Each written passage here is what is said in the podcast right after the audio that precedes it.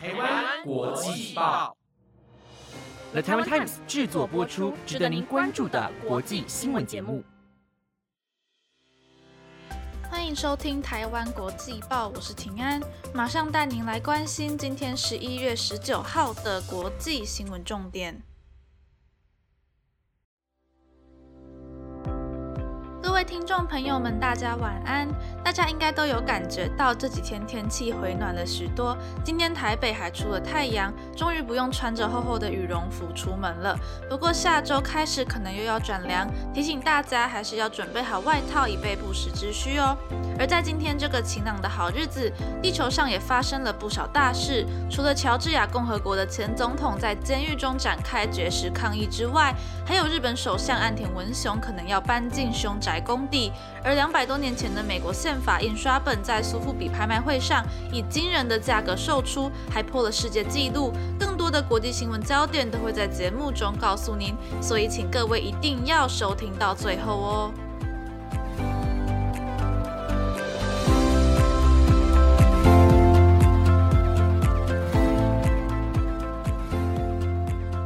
首先要带您来关注到乔治亚共和国前总统的状况。乔治亚共和国前总统萨卡西维利流亡乌克兰，在十月一号回国时被逮捕，在监狱中展开了绝食抗议。目前因为健康状况急转直下，已经被送往监狱医院就医。而医疗小组更表示，绝食引发的多种并发症让他有紧急的致命风险。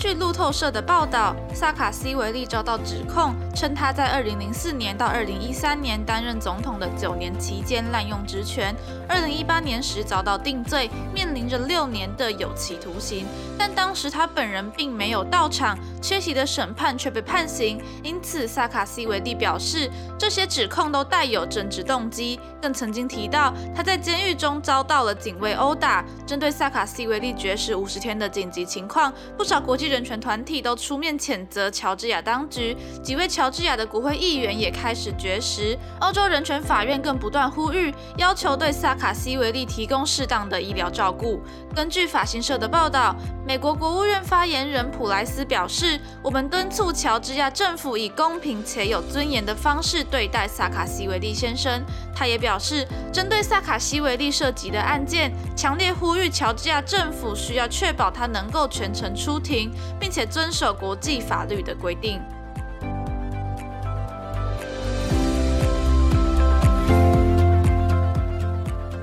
接着要带您来关心到，日前岸田文雄当选了日本首相，一举一动都受到国内外的高度关注。如今更传出岸田即将入住以凶宅著名的首相宫邸，引发外界热烈讨论。日本时事通讯社的报道，岸田文雄最近曾经到首相宫邸探勘，并向身边的人表示，为了危机管理和安全，他必须住在首相宫邸，因为首相办公的行政大楼就在宫邸旁边。在二零一二年卸任的首相野田佳彦之后，九年来宫邸都没有人入住，但是高额的维持管理费还是一笔大开销。现在岸田有入住的意愿，推测最快将在明年过年之后搬进宫邸。这栋首相宫邸从二零零五年完成改建至今，大家熟悉的安倍晋三和菅义伟都拒绝入住。为什么宫邸会这么具有争议性呢？因为过去还是首相办公行政中心时，曾经发生了两起命案。一九三二年的五一五事件，一名年轻军官闯入并进行刺杀，造成当时的首相全养义身亡。而一九三六年的二二六事件，另一名年轻军人企图刺杀时任首相冈田启介，虽然冈田幸运的躲过，但他的妹夫还是不幸身亡。也因此，就算宫邸已经翻修重建，仍然会有闹鬼的传说，更有人盛传半夜会听到沉重的脚步声。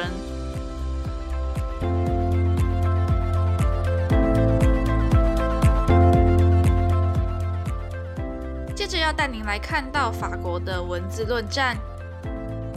在现代，许多崭新的字词被创造出来，而随着使用的人越来越多，传播越来越广泛，这些新词汇都有可能被纳入字典。最近法国知名字典罗伯在线上版字典中新增了“要”这个词汇，代表着非男或非女的性别人士。不过在法文的文法当中，阴性和阳性十分的重要，因此罗伯字典的这项举动引起了轩然大波。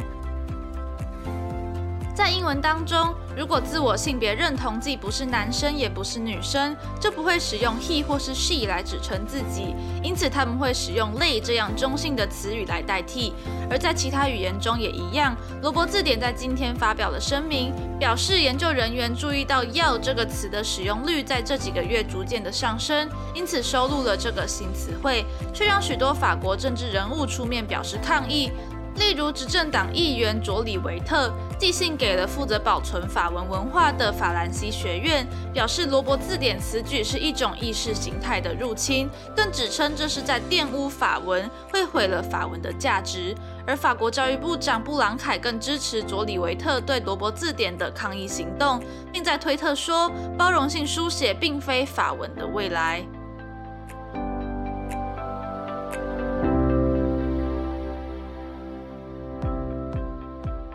着要带您来关心欧洲各国寄出的防疫政策。虽然各大厂牌的疫苗在全世界施打，降低了死亡以及重症几率，但是从进入秋冬以来，疫情持续延烧。如今有不少欧洲国家为了防疫，开始针对不打疫苗的民众进行封杀。在今天。德国联邦国会通过了一项法案，其中提到，只有打过疫苗、染疫痊愈或是筛检阴性的人，才能搭乘大众运输或是进公司上班。如果没有筛检出阴性的话，更会被咖啡厅或是理发店等店家拒于门外。而比利时除了恢复居家办公之外，也开始强制十岁以上的儿童戴口罩。此外，位于地中海的希腊将祭出更严格的防疫限制。今年九月开始，希腊的餐厅就只允许接待打完疫苗的人。而如今，希腊总理米佐塔基斯更宣布扩大范围，从本月二十二号开始，电影院、博物馆、健身房等更多的室内场所将拒绝没有打疫苗的民众进入，就算拿出筛检阴性的证明也没有用。除了新的疫情防堵规范之外，奥地利的萨尔斯堡以及北奥地利邦更即将在下周全面封城。捷克、法国和意大利也有许多的严格规范。在后疫情时代，各国都希望能利用这些生活上不方便的限制，提高民众施打疫苗的意愿。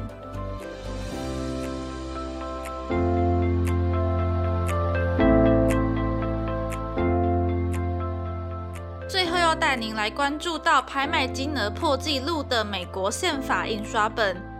一七八七年，美国开国元勋华盛顿、富兰克林与麦迪逊等人在费城独立厅召开制宪会议，签署美国宪法。而如今，其中一本印刷本被释出。根据外媒的报道，有组织发起了集资活动，目的是买下苏富比拍卖会上即将释出的早期美国宪法副本，希望能透过群众的力量筹到足够的加密货币。而他们也在短时间内顺利筹到了超乎想象的金额——两千七百万美元。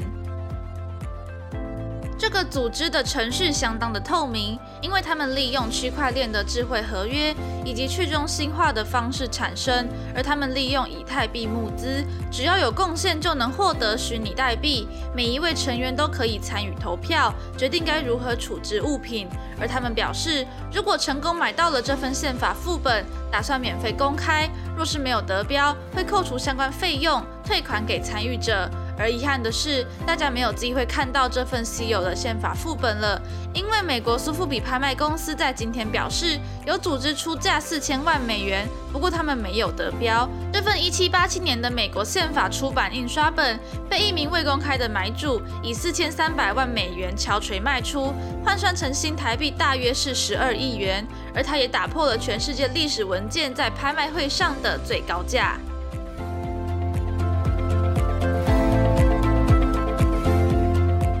是今天的台湾国际报，本节目由了台湾 Times 制作播出。感谢各位听众的收听，希望你们能喜欢今天的新闻内容。如果对于节目有任何的建议或是想法，都可以到 Apple Podcast 留言告诉我们，也欢迎到台湾国际报的 IG 或是 FB 看看我们不同主题的报道哦。感谢大家的收听，我是平安，我们下次再见。